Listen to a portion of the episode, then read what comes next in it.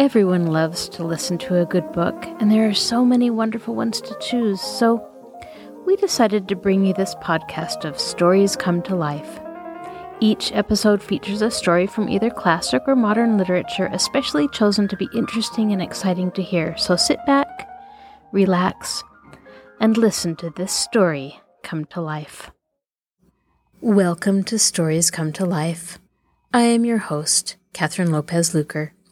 Having found the red wig hidden in the bushes, Frank and Joe are sure the identity of the car thief will soon be discovered. They have a hunch that perhaps that criminal is the same one who perpetrated the Tower Mansion robbery. And if it is, then Slim Robinson will be able to come back to school instead of leaving to help support his family by working as a grocery delivery man.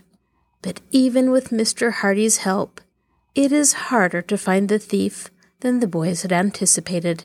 Here is the next exciting episode of the Hardy Boys in The Tower Treasure. Now sit back, relax, and listen to this story come to life. The Hardy Boys in The Tower Treasure. Chapter 11 Mr. Hardy Investigates. The Hardy Boys looked at one another in growing excitement. What ought we to do about it? asked Joe. I'm going to tell Dad what we've found. But didn't he say he would be working the case on his own, and that we would be opposition? Ah, this is different. We have a real clue here, but we don't know how to use it. You can bet Dad'll know what to do. He'll act fairly with us. If it leads to anything, he'll see that we get credit for what we've done. I guess you're right, Frank. This is a little too big for us to handle ourselves. But imagine finding that wig! What luck! There's nothing else around, is there? Let's look. Although the Hardy Boys scoured the woods in that vicinity thoroughly, they found nothing more. But the wig, the hat, and the coat gave promise of interesting developments. Frank hunted through all the pockets of the coat in the faint hope of finding something that would identify the previous wearer. But in this he was disappointed. So they went back to the abandoned road and remounted their motorcycles, returning to Bayport with the articles they had found in the woods. Their disappointment had turned to jubilation, for now they felt that they were definitely on the trail of the mysterious man in the red wig and while ostensibly there was no connection between this fellow and the thief who had robbed Tower Mansion, Frank had, as he said, a hunch that the auto thief and the robber of the mansion were one and the same man. If we ever lay our hands on the man who stole Chet's roadster, I'm sure we'll have gone a long way toward solving the Tower affair, said Frank to his brother. I may be wrong, but I have an idea that the fellow was a professional crook who first set out to rob the steamboat office. Then, when he was frightened off, he hung around the city and waited his chance to rob Tower Mansion. Mr. Hardy was still in the library when the boys returned home. The great detective was frankly surprised when his sons again entered the room, and he looked up with the suspicion of a twinkle in his eyes. What? More clues? he exclaimed. Surely not so soon. You bet we have more clues, exclaimed Frank eagerly, and real clues this time. We're going to turn them over to you. But I thought the two of you were working on this case in your own way. Remember, I'm the opposition. Well, to tell the truth, we don't know just what to do with what we've found, admitted Frank. And anyway, we know you'll be fair with us, so it doesn't matter. Look! And with that, he tossed the red wig on the table he kept the coat and the hat behind his back. Fenton Hardy leaned forward quickly and picked up the wig with an inquiring glance at his sons.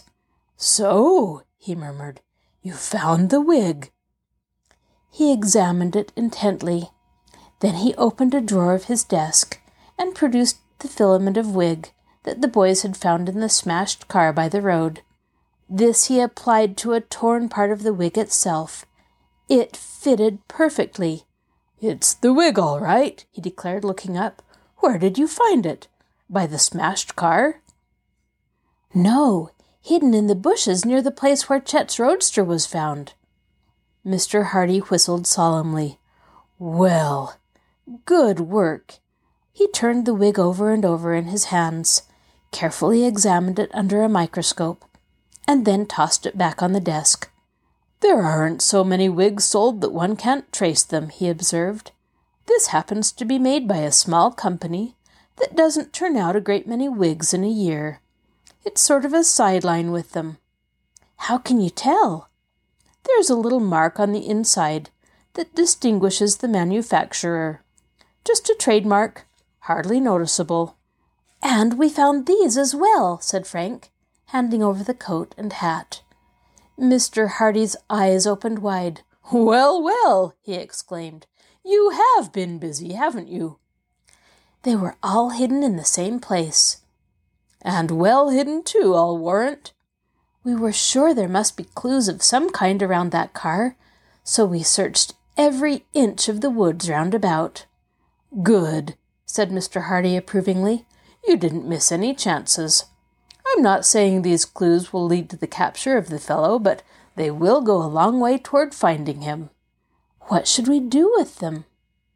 Mr. Hardy looked up at his sons and smiled. Well, you've shared your clues with me, so I suppose I may as well share some of my experience with you. What do you say if I go to the city and try to trace up some of these labels? This hat, for instance. And he picked it up from the table, examining the band intently. There's a label here. Of course, the hat may have been sold a long time ago, and it isn't likely that the man who sold it would remember who bought it. But there's always the chance that the store may not be very far from where the fellow lives. You get my idea? And the coat, too. If we can find any trace of who bought the wig, we may be able to connect up the other things as well. Gosh, I never thought of that, admitted Frank. It's a slim chance, but as I said before, we can't afford to overlook any chances. I'll take them to the city and see what I can do. It may mean everything, and it may mean nothing. Don't be disappointed if I come back empty handed. And don't be surprised if I come back with some valuable information. Mr. Hardy tossed the wig, the coat, and the hat into a club bag that was standing open near his desk. The great detective was accustomed to being called away suddenly on strange errands, and he was always prepared to leave at a moment's notice. Not much use starting now, he said, glancing at his watch, but I'll go to the city the first thing in the morning. In the meantime, don't rest on your oars, as the saying is. Keep your eyes and your ears open for more clues. The case isn't over yet, by any means. Mr. Hardy picked up some papers on his desk as a hint that the interview was over and the boys left the library. They were in a state of high excitement, for they were confident now that they had made valuable progress in the case, and that they were sure that if the wig and the garments could be of any use at all toward locating the crook, Mr. Hardy would be the man to use them. When they went to bed that night, they could hardly sleep, so elated were they over their discovery near the abandoned roadway. He must have been a pretty smart crook, murmured Joe, after they had talked long into the night. The idea about that wig was clever. I bet he was an experienced guy. The smarter they are, the harder they fall, replied Frank. It's the experienced crook that the police always look for. If this fellow has any kind of a record at all, it won't take long for Dad to run him down. I've heard Dad say that there's no such thing as a clever crook. If he was really clever, he wouldn't be a crook at all. Yes, I guess there's something in that too. Oh, but it shows that we're not up against any ordinary amateur. This fellow must be a slippery customer. He'll have to be mighty slippery from now on. Once Dad has a few clues to work on, he never lets up till he gets his man. Well, let's hope he gets this one. He'll think a lot more of us as detectives if he does. And with that, the boys fell asleep. When they went down to breakfast the following morning, they found that Fenton Hardy had left for New York on an early morning train. The Hardy boys went to school, But all through that morning, they could scarcely keep their minds on their work. Their thoughts were far afield. They were wondering how Fenton Hardy was faring on his quest to New York, and it was not until after Frank had drawn a reprimand from one of his teachers because he absent mindedly answered, Red Wig, when asked to name the capital of Kansas, that they settled down to work and tried to put the affair of the wig and the abandoned clothes from their minds. Slim Robinson was at school that day, but after four o'clock he confided to the Hardy boys that he was leaving. It's no use, he said. Father can't keep me in school any longer, and it's up to me to pitch in and help the family. I'm to start work tomorrow for a grocery company. And and you wanted to go to college, exclaimed Frank. It's a shame that's what it is. Can't be helped, replied Perry with a grimace. I can consider myself lucky I got this far. I guess I'll have to give up all those ideas now and settle down to learn the grocery business. There's one good thing about it. I'll have the chance to learn it from the ground up. I'm starting in the delivery department. Perhaps, in about fifty years, I'll be the head of the firm. You'll make good at whatever you tackle, Joe assured him, but I'm sorry you won't be able to go through college as you wished. Don't give up hope yet, Slim. You never know what may happen. Perhaps they'll find the fellow who did rob Tower Mansion. Both boys wanted to tell their chum about the clues they had discovered the previous day, but the same thought was in their minds that it would be unwise to raise false hopes. It would go much harder with Perry, they knew, if he began to think the capture of the thief was imminent, only to have the hope dashed to earth again. So they said good bye to him and wished him good luck. Perry tried hard to be cheerful, but his smile was very faint as he turned away from them and walked off down the street. Gosh, but I'm sorry for him, said Frank as they went home. He was such a hard worker in school, and he counted so much on going to college. We've just got to clear up the tower robbery, that's all there is to it, declared his brother.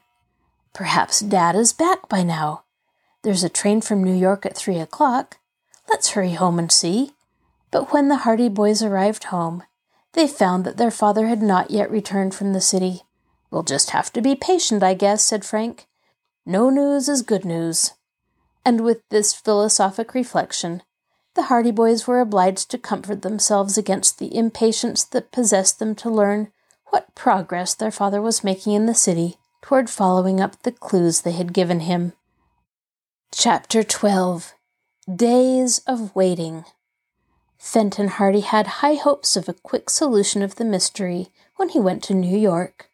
Possession of the wig, the hat, and the coat gave him three clues any one of which might lead to tracing the previous owner quickly, and the detective was confident that it would not be long before he would unravel the tangled threads. He had not stated his optimism to the boys, being careful not to arouse their hopes, but in his heart he thought it would be but a matter of hours before he ran the owner of the red wig to earth.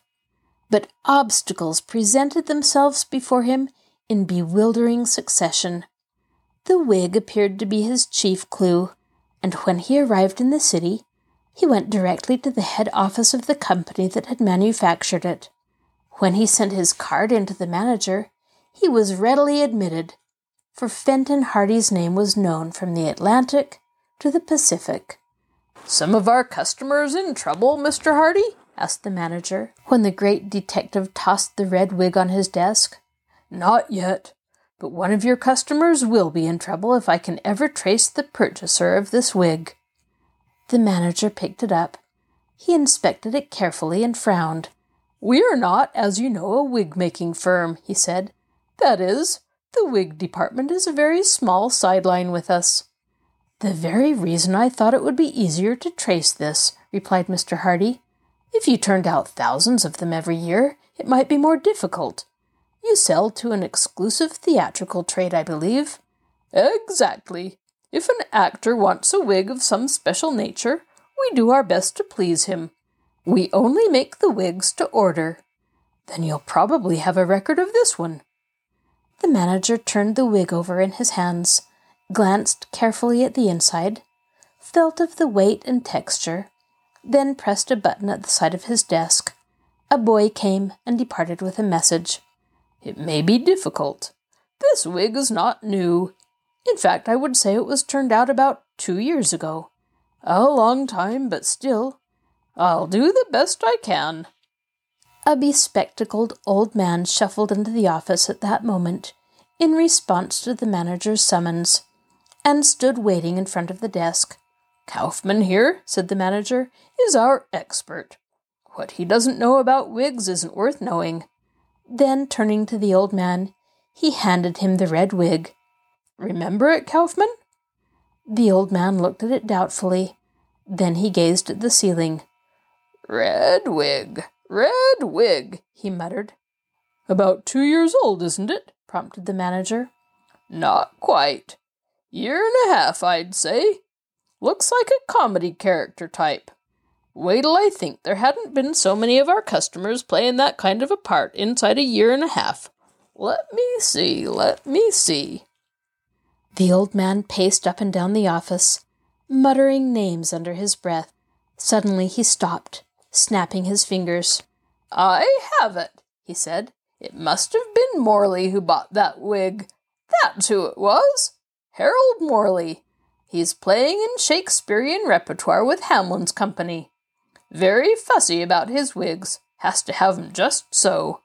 I remember he bought this one because he came in about a month ago and ordered another just like it.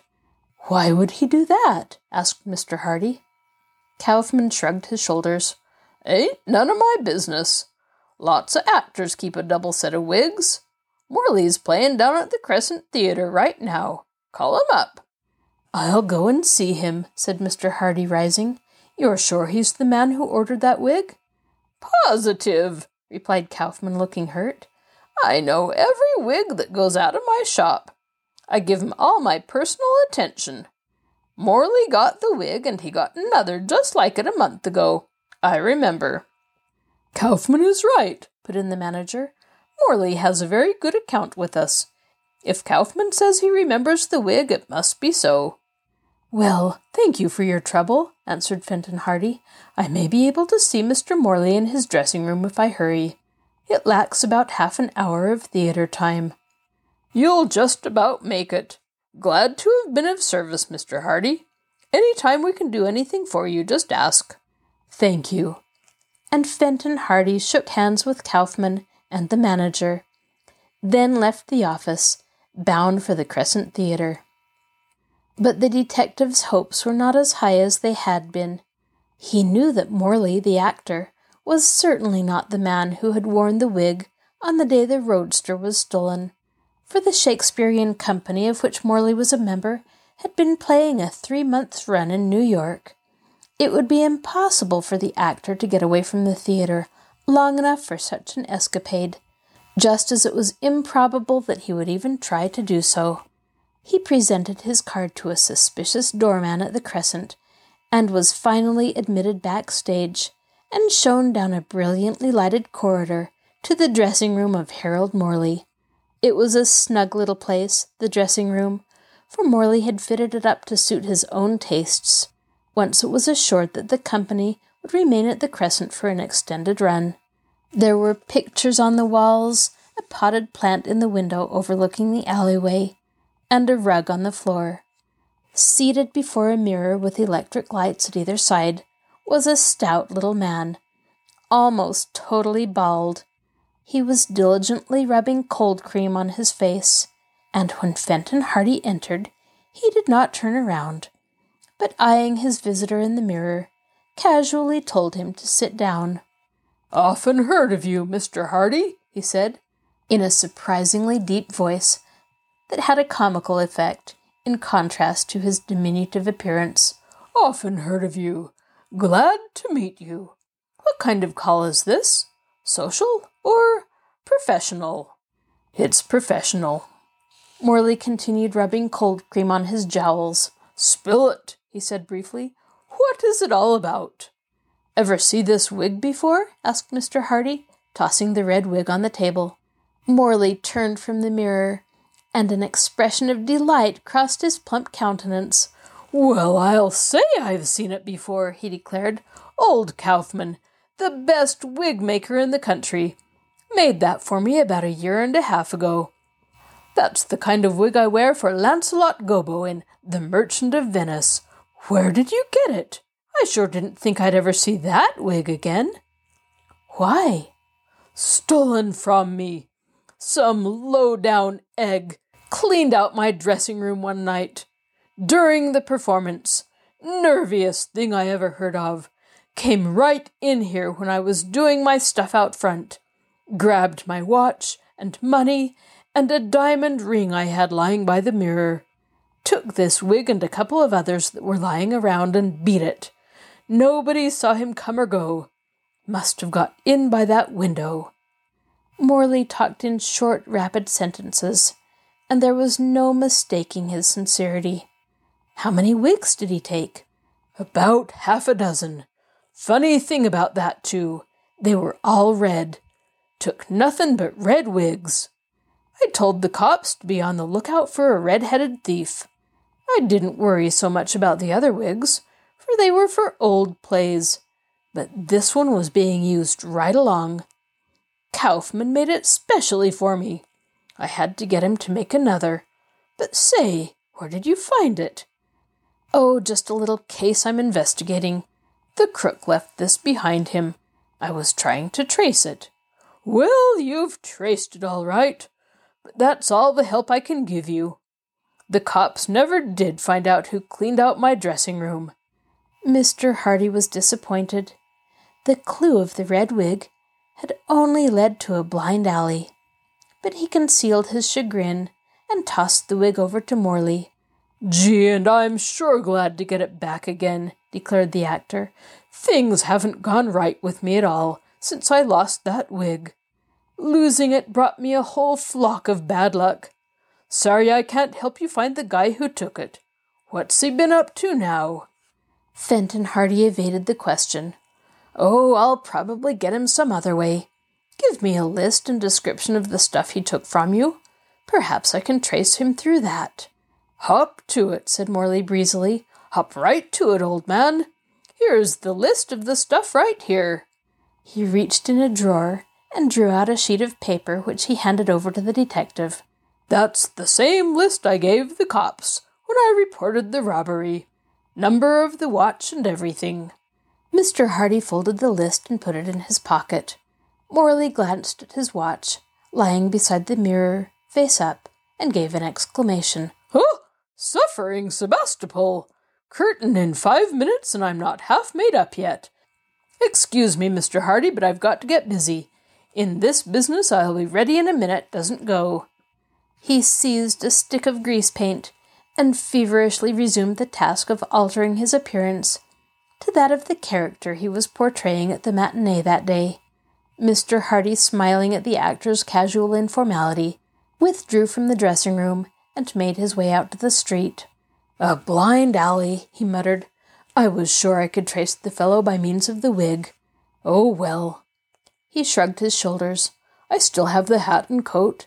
And if the worst comes to the worst, I can try to trace the chap through the stuff he stole from Morley. For it was probably the same man. But it looks like a big job. It was a big job.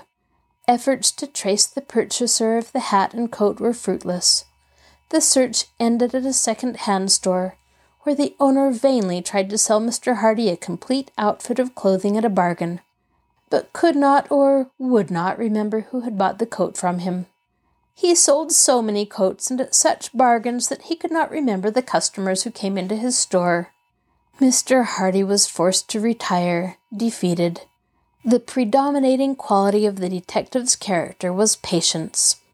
When he found that he could not trace the thief through the wig, the hat, or the coat, he doggedly set to work trying to trace the man who had broken into the dressing room of the actor Morley, and this in spite of the fact that the police had already given up that case as hopeless. Then, in his spare time, Mr. Hardy spent hours at police headquarters, poring over records, searching for particulars of hundreds of red headed criminals. It was over a week before he found what he wanted, and it came from a chance note at the bottom of a police description of a thief who was at that time out on parole. But when Fenton Hardy saw the note, he knew he had stumbled onto the clue he needed, and he smiled grimly. It won't be long now, he remarked, in the popular phrase of the day, as he went back to his hotel. Chapter 13 In Poor Quarters. In the meantime, the Hardy boys were finding the suspense almost unbearable. They had expected that their father would be away but a day at the most, but when two days dragged by, then three, and finally an entire week without word from Mr. Hardy further than a brief note from New York, stating that he was well and that the case was not as easy of solution as he had hoped, they became depressed. If Dad can't get the thief, no one can, declared Joe with conviction, and I'm beginning to think that even Dad is falling down in this affair. Better wait till he admits it himself, suggested Frank, although I don't mind telling you I'm not very hopeful myself. Frank's preoccupied air had not gone unobserved. Callie Shaw had noticed his abstraction more than once, when she had smiled pleasantly at him as they met one another in the hallways or in the classroom at the high school. He had merely nodded moodily. Callie was too sensible to be hurt by this, but she wondered what was worrying Frank. So one afternoon, when they happened to leave school together, she taxed him with it. What's on your mind, Frank? she asked gaily. You've been going around looking like a human thundercloud for the last week. Who, me? I didn't notice, returned Frank heavily. Yes, you, she replied, mimicking his lifeless tone. You used to be full of fun. What's the matter? Can I help? She glanced up at him eagerly. Frank shook his head. No, you can't help, Callie. It's about Slim. Slim Robinson? Oh, yes. Wasn't that too bad? said Callie with quick sympathy. He had to leave school. They tell me he's working. In a grocery store. And he was so anxious to be a lawyer. I was talking to him this morning. He pretends he likes the work he's at, but I could tell he wishes he could get back to school again. I'm real sorry for him. And all on account of that confounded tower robbery. But nobody really believes Mr. Robinson did it. Of course not. Nobody but Hurd Applegate. But until they find out who did take the stuff, Mr. Robinson is out of a job, and nobody will hire him. Isn't that too bad? I'm going over to see Paulette and Tessie and Mrs. Robinson tonight. Where are they living? Frank gave Callie the address. Her eyes widened. Why, that's in one of the poorest sections of the city. Frank, I had no idea it was that bad. It is, and it'll be a lot worse unless Mr. Robinson gets work pretty soon. Slim's earnings aren't nearly enough to keep the family yet. Isn't there any chance that Mr. Robinson will be cleared? That's what's worrying me. Dad is working on the case. Then why should you worry? said Callie triumphantly. Why, that means it'll be all cleared up. Your father can do anything. I used to think so, but he seems to be stuck this time. What's the matter? He went up to New York almost a week ago with some clues that Joe and I were certain would clear up the affair. And so far we haven't heard from him, only to know that the case was harder than he expected. But he hasn't given up, has he? Well, no. Then what are you worrying about, silly? If your father had given up the case, there would be something to worry about. If he's still working on it, there's always hope. They walked on in silence for a while. Let's go out to see the Robinsons, Callie said suddenly. I've been intending to go, but I sort of, well, you know. You thought it might embarrass them. Well, it won't. I know Paulette and Tessie well, and they're not that kind. They'd appreciate a friendly visit. Frank hesitated. He had the natural shyness of his age, and he felt awkward about visiting the Robinsons in their new home, for he knew they were now in reduced circumstances and might not wish their former friends to see them in their present plight. But Callie's words reassured him. All right, I'll go. We can't stay long, though. We can't. I must be back in time for supper. We'll just drop in on them so they'll know we haven't forgotten all about them. I thought you were going over to see them tonight.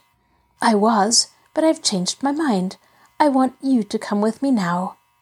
Frank hailed a passing streetcar, bound for the section of the city in which the Robinsons lived, and they got on board.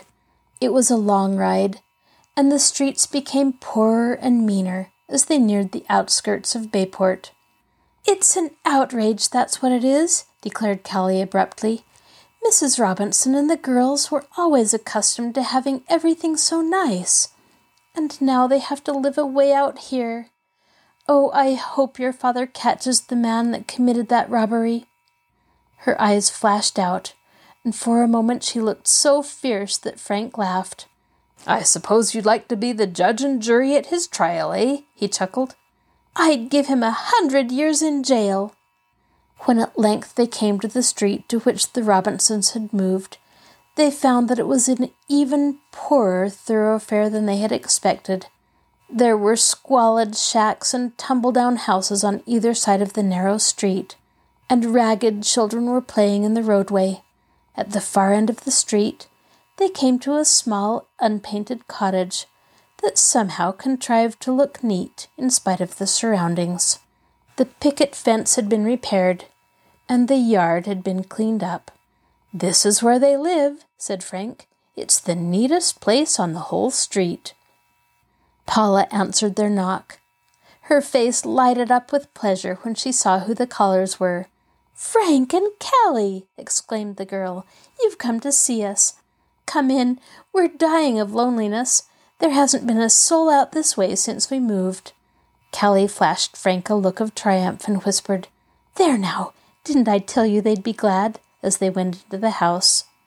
They were greeted with kindly dignity by Mrs. Robinson, and with girlish good humor by Tessie.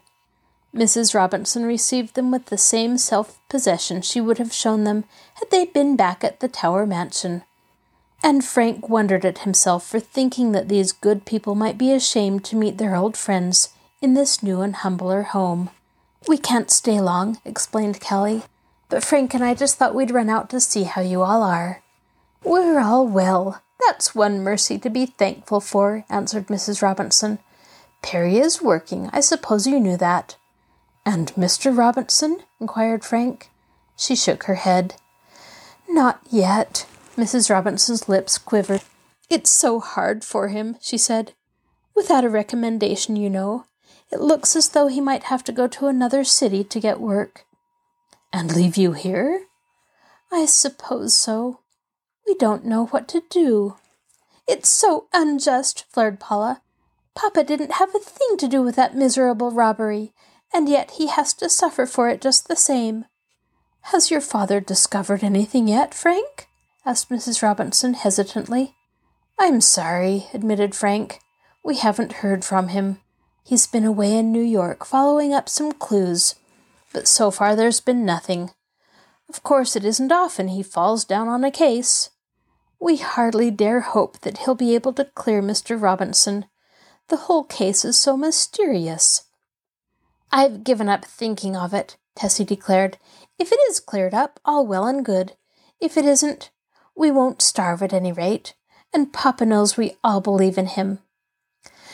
Yes, I suppose it doesn't do much good to keep talking about it, agreed Mrs. Robinson. We've gone over it so thoroughly that there's nothing more to say. So, by tacit consent, the subject was changed, and for the rest of their stay, Frank and Callie chatted of doings at school. Mrs. Robinson and the girls invited them to remain for supper but Callie insisted that she must go. When they left, they promised faithfully to pay another visit in the near future.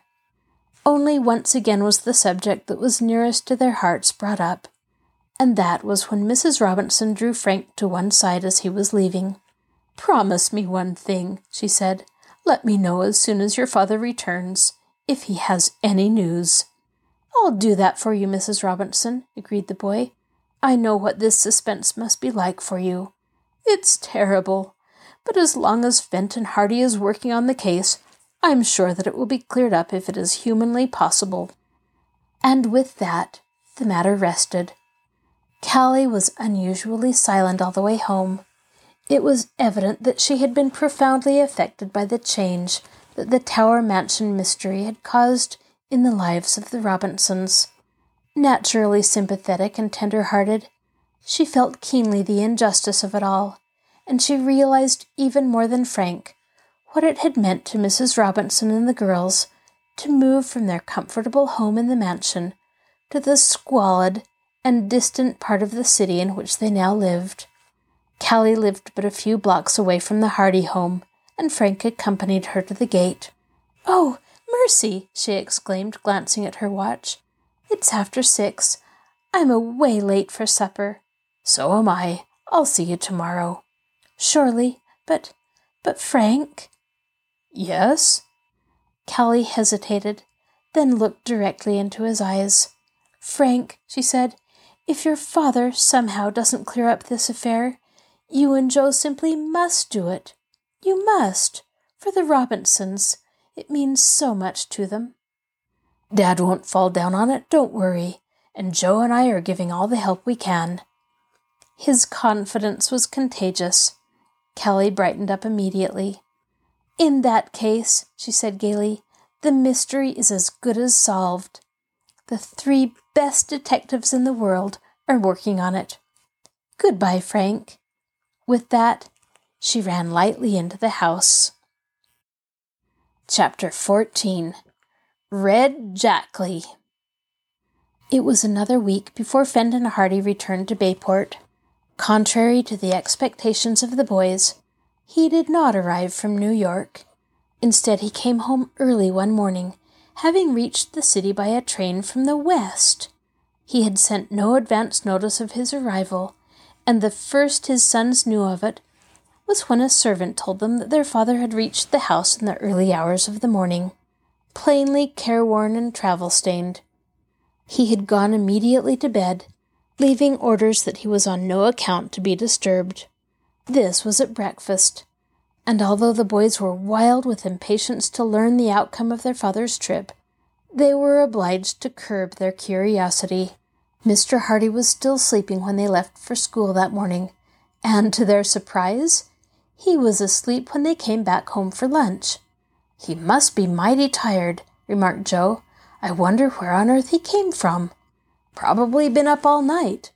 When Dad gets hard at work on a case, he forgets all about sleep.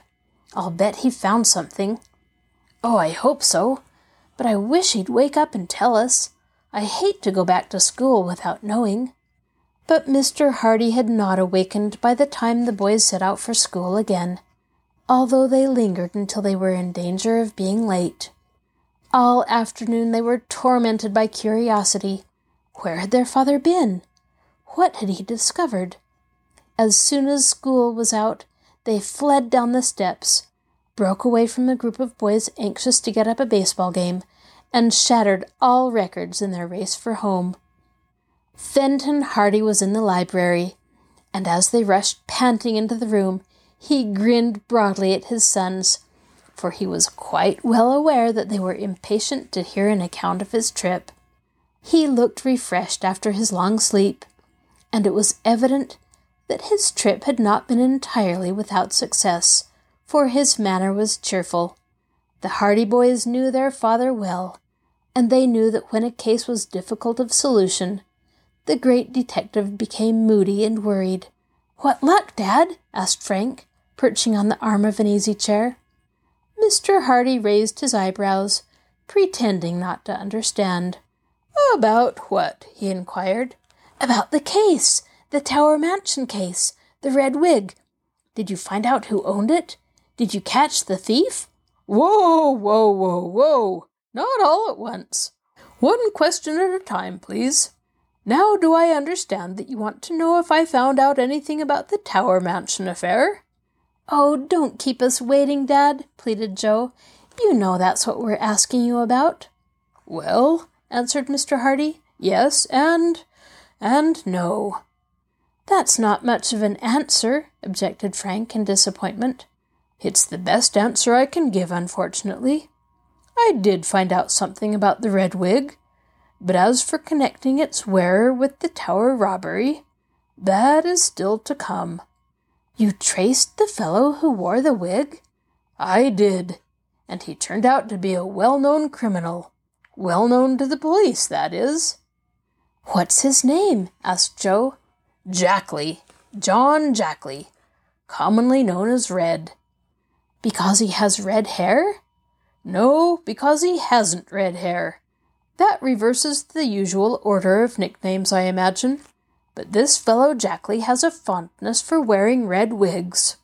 And was he the man who stole Chet's roadster? It seems almost certain. I traced the wig, which had been originally stolen from an actor in New York.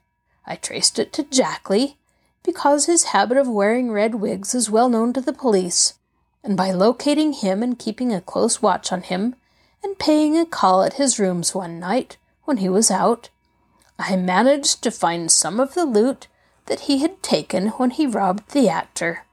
That seemed to connect everything up pretty well. Where did you find him? asked Frank.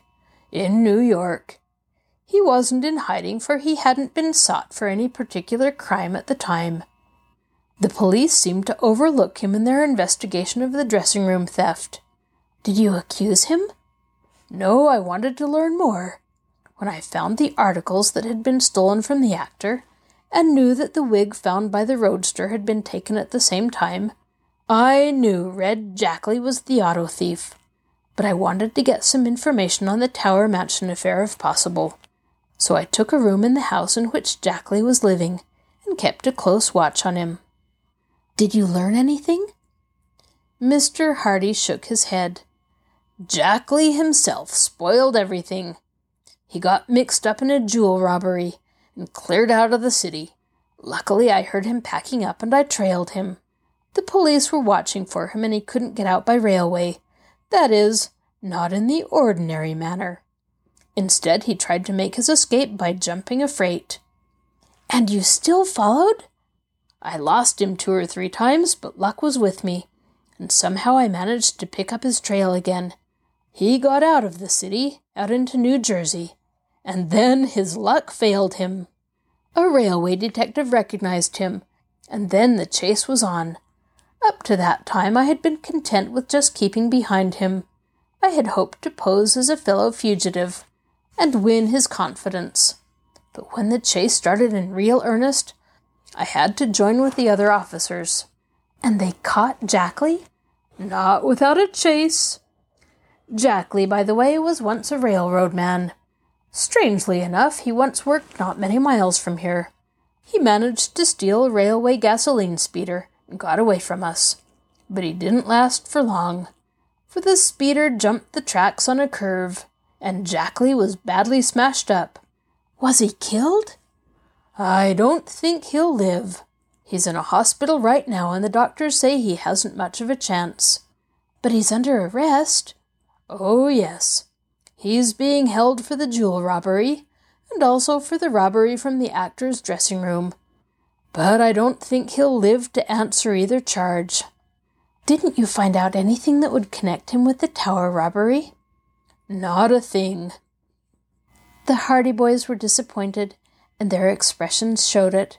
If Red Jackley died, the secret of the tower robbery would die with him, for by now Frank and Joe were convinced that the notorious criminal had indeed been the thief for whose misdeeds Mr. Robinson was now suffering. And if the secret died with him, Mr. Robinson would be doomed to spend the rest of his life under a cloud, suspected of being a thief. Have you seen Jackley yet? asked Frank. After the smash up, but I didn't have a chance to talk to him. You might have been able to get a confession from him. Fenton Hardy nodded. I may be able to get one yet. If he is sure he's going to die, he may admit everything. I intend to make an effort to see him in the hospital and ask him about the tower robbery anyway. Is he far away? Mr. Hardy named a small city not far distant from Bayport. I explained my mission to the doctor in charge, and he promised to telephone me as soon as it was possible for Jackley to see anyone. I'm convinced that the fellow had something to do with the tower affair. It's a certainty that he stole the automobile. The wig proves that. By the same token, it's certain that he was the man who tried to hold up the ticket office. Having failed in that attempt, it seems more than likely that an old time criminal like Jackley would look around for something else to do before he left Bayport. You say he used to work near here? asked Joe. He was once employed by the railroad, and he knows all the country well around here. Then he got mixed up in some thefts from freight cars, and after he got out of jail, he became a professional criminal. It was when I was looking over the records that I found out about his fondness for wearing a red wig. That was what eventually proved his undoing. If he had not robbed the actor's dressing room to get the wig that he used when he was in Bayport, I would never have traced him. At that moment, it was announced that Chief Collig of the Bayport Police Force wished to see Fenton Hardy. The detective winked at the boys and told the servant to show the chief in. Chief Collig entered the room, mopping his brow with a handkerchief, for it was a hot day and he was a stout man. Behind him came Detective Smuff, fanning himself with a straw hat. Good afternoon, gentlemen, said Mr. Hardy genially. Won't you sit down? Chief Collig eased himself into an armchair. Detective Smuff leaned against the table. Both glanced inquiringly at the two boys. Unless your business is very private, I'd just as soon have the boys stay, suggested Mr. Hardy pleasantly. He did not trust Chief Collig and Detective Smuff, who came to him only in emergencies, and who usually took all the credit for themselves whenever he helped them out of their difficulties. He preferred to have the boys present as witnesses. How about it, Chief? asked Smuff heavily. Can they stay? I guess so, grunted Chief Collig, undoing the collar of his uniform. Can't do no good, and they can't do no harm. Well, gentlemen, to what do I owe the honor of this visit? asked Mr. Hardy. We been hearin' things about this Tower Mansion case, observed Chief Collig gravely. You've been workin' on it, eh? Perhaps. You've been out of town for quite a few days. You must have been working on it. That's what we deduce, anyway, put in Detective Smuff. Perhaps it's my own business. Police business is everybody's business, declared Collig judicially. What we want to know is, did you find any clues? Detective Smuff fished out the inevitable pencil and paper. I'll note 'em down, Chief, he remarked. You may as well put back the notebook, Smuff, snapped Fenton Hardy with annoyance. If I went away, it's my own business. And if I'm still working on the tower robbery, that's my business too. I'll thank you to keep to your own affairs. Chief Collig opened his mouth, then closed it again. He took out his handkerchief and mopped his brow, all the while staring at Fenton Hardy. Then he turned and gazed at Smuff. Detective Smuff, he said in a solemn voice, did you hear that? I did.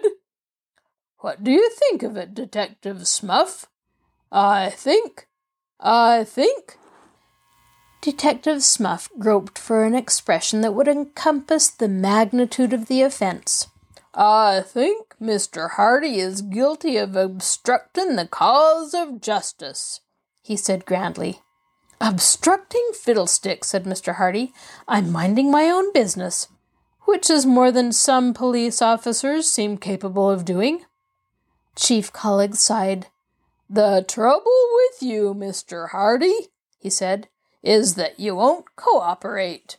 If you cooperated a little more, we'd all be farther ahead. There ain't any cooperation at all.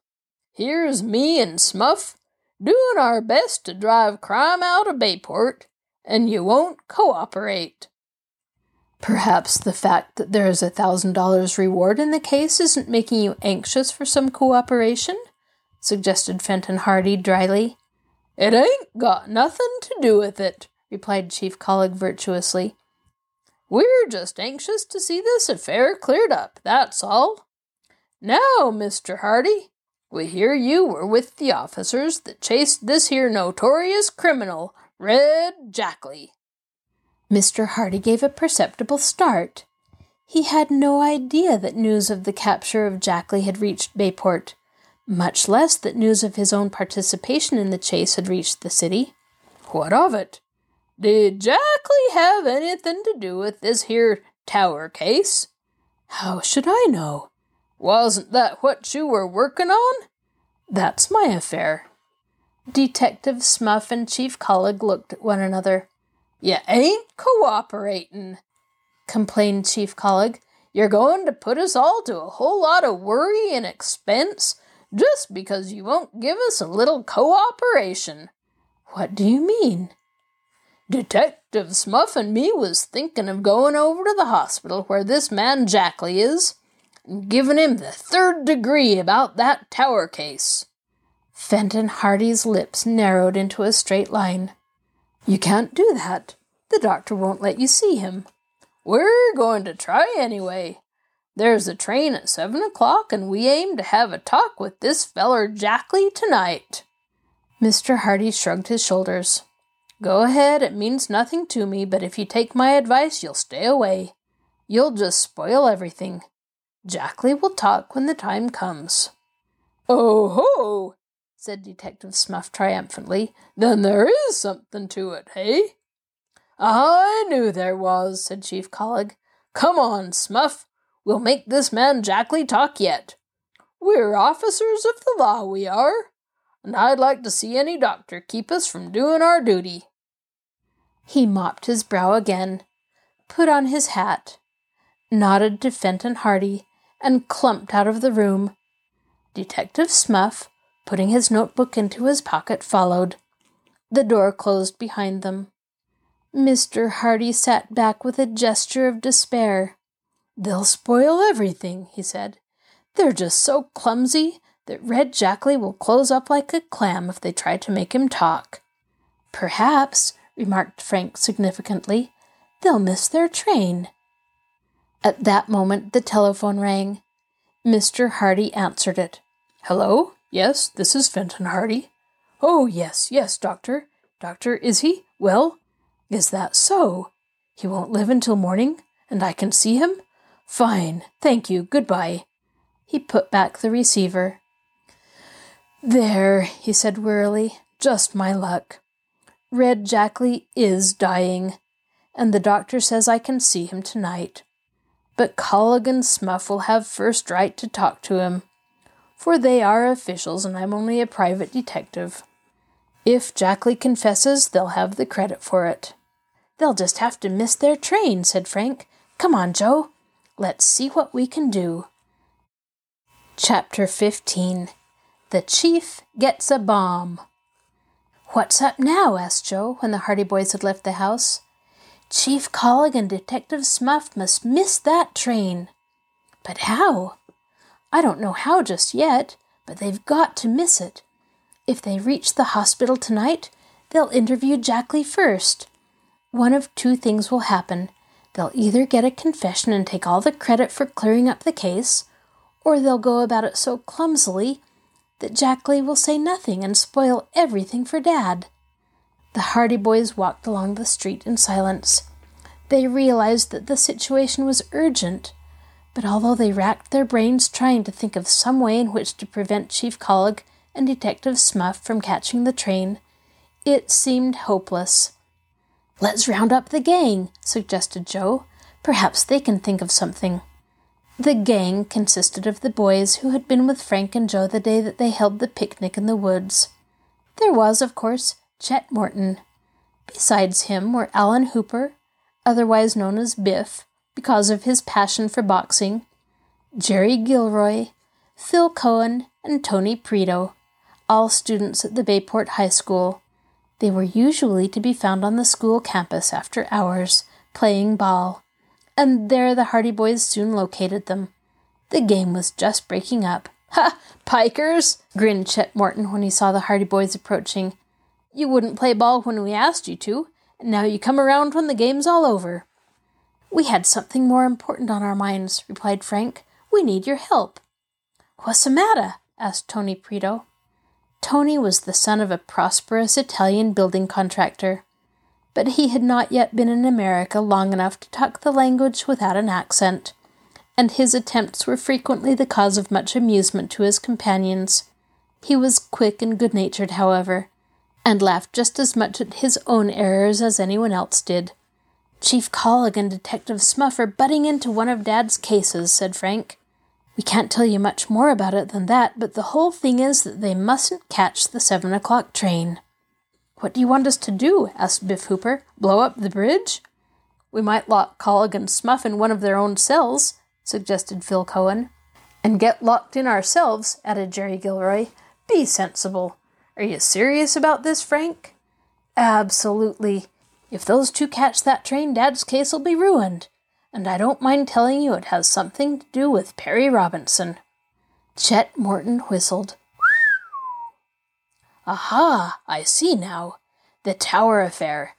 In that case, We'll see to it that the seven o'clock train leaves here without our worthy chief and his equally worthy, although dumb, detective. He did not like Smuff, for the sleuth had once or twice tried to arrest the boys for bathing in a forbidden section of the bay. There's only one question left, said Phil solemnly. And what is that? How to keep them from getting on the train. Get your brains to work, fellows, if you have any, ordered Jerry Gilroy. Let's figure out a plan. A dozen plans were suggested, each wilder than the one before. Biff Hooper was in favor of kidnapping the chief and his detective, binding them hand and foot, and setting them adrift in the bay in an open boat. Phil Cohen suggested putting the chief's watch an hour ahead.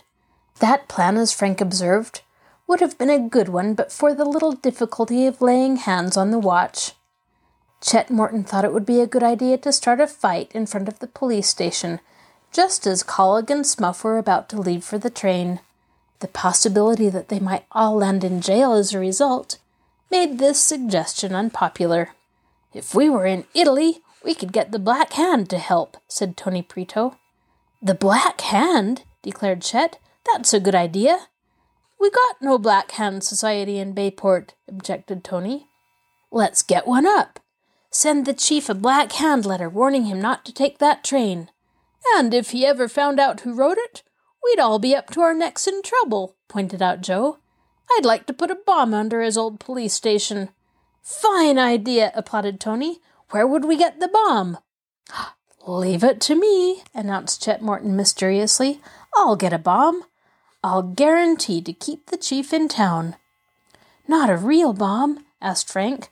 Why not? said Chet. Listen to me. Chet proceeded to lay forth his plan in a stealthy whisper. It was received with chuckles and murmurs of admiration. His companions clapped him on the back, and when he had finished, the boys hastened down the street toward the Hardy home. In the rear of the house were a garage and an old barn.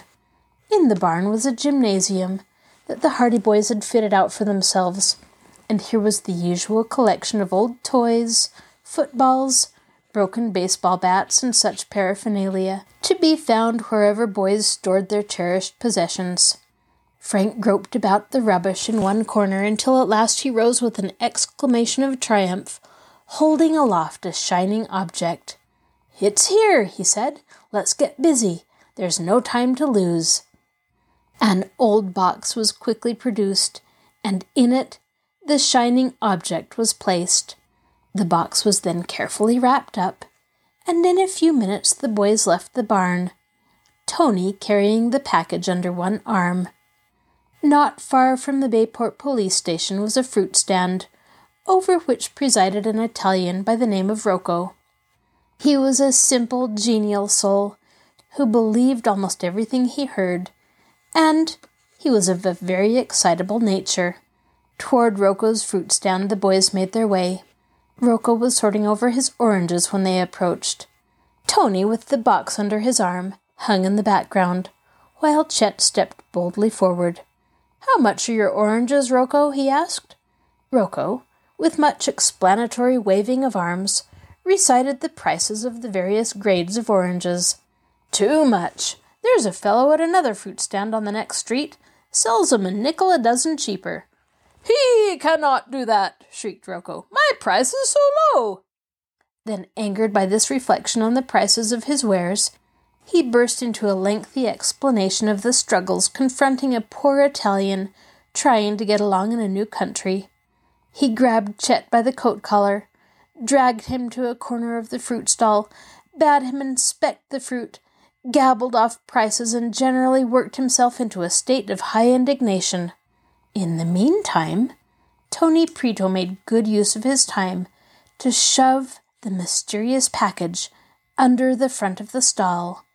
Then he joined the other boys who had screened his movements by gathering about Rocco. You'll have the black hand after you if you keep on charging such high prices. That's all I can say, declared Chet as the boys moved away. Huh! What do I care for the black hand? You do not frighten me, said Rocco bravely. But he gulped when he said it, and there was no doubt about it that the shot had gone home. It was now after six o'clock, and the boys decided that in the interests of their plan, they would have to brook the parental wrath by being late for supper. Frank had assumed that Chief Collig and Detective Smuff would be leaving to catch the train at about ten minutes to seven, so shortly after six thirty, Phil Cohen, who had remained in the background during the interview with Rocco, walked smartly up to the fruit stand again. The others were viewing the scene from around the corner of a nearby building. Banana, said Phil briefly, tossing a nickel onto the counter. When he had received the fruit, he began to eat it, at the same time chatting with Rocco. What do you think? snickered the Italian. Some boys come here a while back and say that the Black Hand thinks I charge too much for the fruit. well, you do charge too much, Rocco. Everybody says so. I sell the fruit at a good price. Phil turned aside, and at the same time accidentally knocked an apple to the ground. He bent to pick it up. Rocco eyed him narrowly in case he tried to slip it into his pocket. But Phil did not get up at once. Instead, he said, Ha! What's this? What did you find? What is this, Rocco? Phil rose from the front of the stand with the package in his hands. I found this under the counter. Rocco stared, his mouth open in dismay for, sounding clearly from the inside of the package, came a steady tick tock, tick tock. A bomb! he shrieked. Put him down! Thereupon he scrambled wildly over the array of fruit at the back of the stand, knocked over a tray of oranges, and went sprawling over the opposite counter, roaring, Police! Police! at the top of his lungs. Phil, with a fine imitation of fright, put the package on top of the counter, and fled. Rocco, in his white apron, was dancing about in the middle of the street, yelling, Bombs! Police! The Black Hand! Then, suddenly fearing that the supposed bomb might explode at any moment, he whirled rapidly about and raced down the street away from the stand, in the general direction of the police station. He reached the doorway just as Chief Collig and Detective Smuff were leaving for the train. Panting with fear and excitement, Rocco implored them to save him from the Black Handers, who had put a bomb under his fruit stand. De bomb! She go tick tock, tick tock, he wailed. She blowed the stand into little pieces. A bomb? exclaimed Chief Collig. Surely not in Bayport. I always thought there was black handers around here, said Smuff. She blew up the fruit stand. Come quick! Chief Collig and Detective Smuff followed Rocco to the corner. Then they peeped around until they could see the deserted fruit stand with the package on the counter. You say it goes tick tock? Just like the clock. Must be a bomb, all right, said Smuff. They run by clockwork. Might go off any minute, observed the chief. I hate to go near it, Smuff. You go and pour a pail of water over it. Me? Yes, you. You're not afraid, are you? No, I'm not afraid, muttered Smuff, mopping his brow, but I gotta think of my wife and family. Coward, said the chief. I'd do it myself, only it wouldn't be right, seeing as I'm your superior officer. Bad for discipline. The worthy officer stared at the package on the fruit stand counter, while Rocco danced with impatience. Neither Collig nor Smuff dared approach closer, but they realized something must be done. Where's Riley? asked the chief at last. Out on his beat around the corner. Go get him. Smuff departed hastily, glad of the chance to get away from the vicinity of the bomb. He was some time in locating Con Riley, and when at last that minion of the law was escorted back to the chief, seven o'clock had come and gone, and so had the train. This is your host, Kathryn Lopez Luker.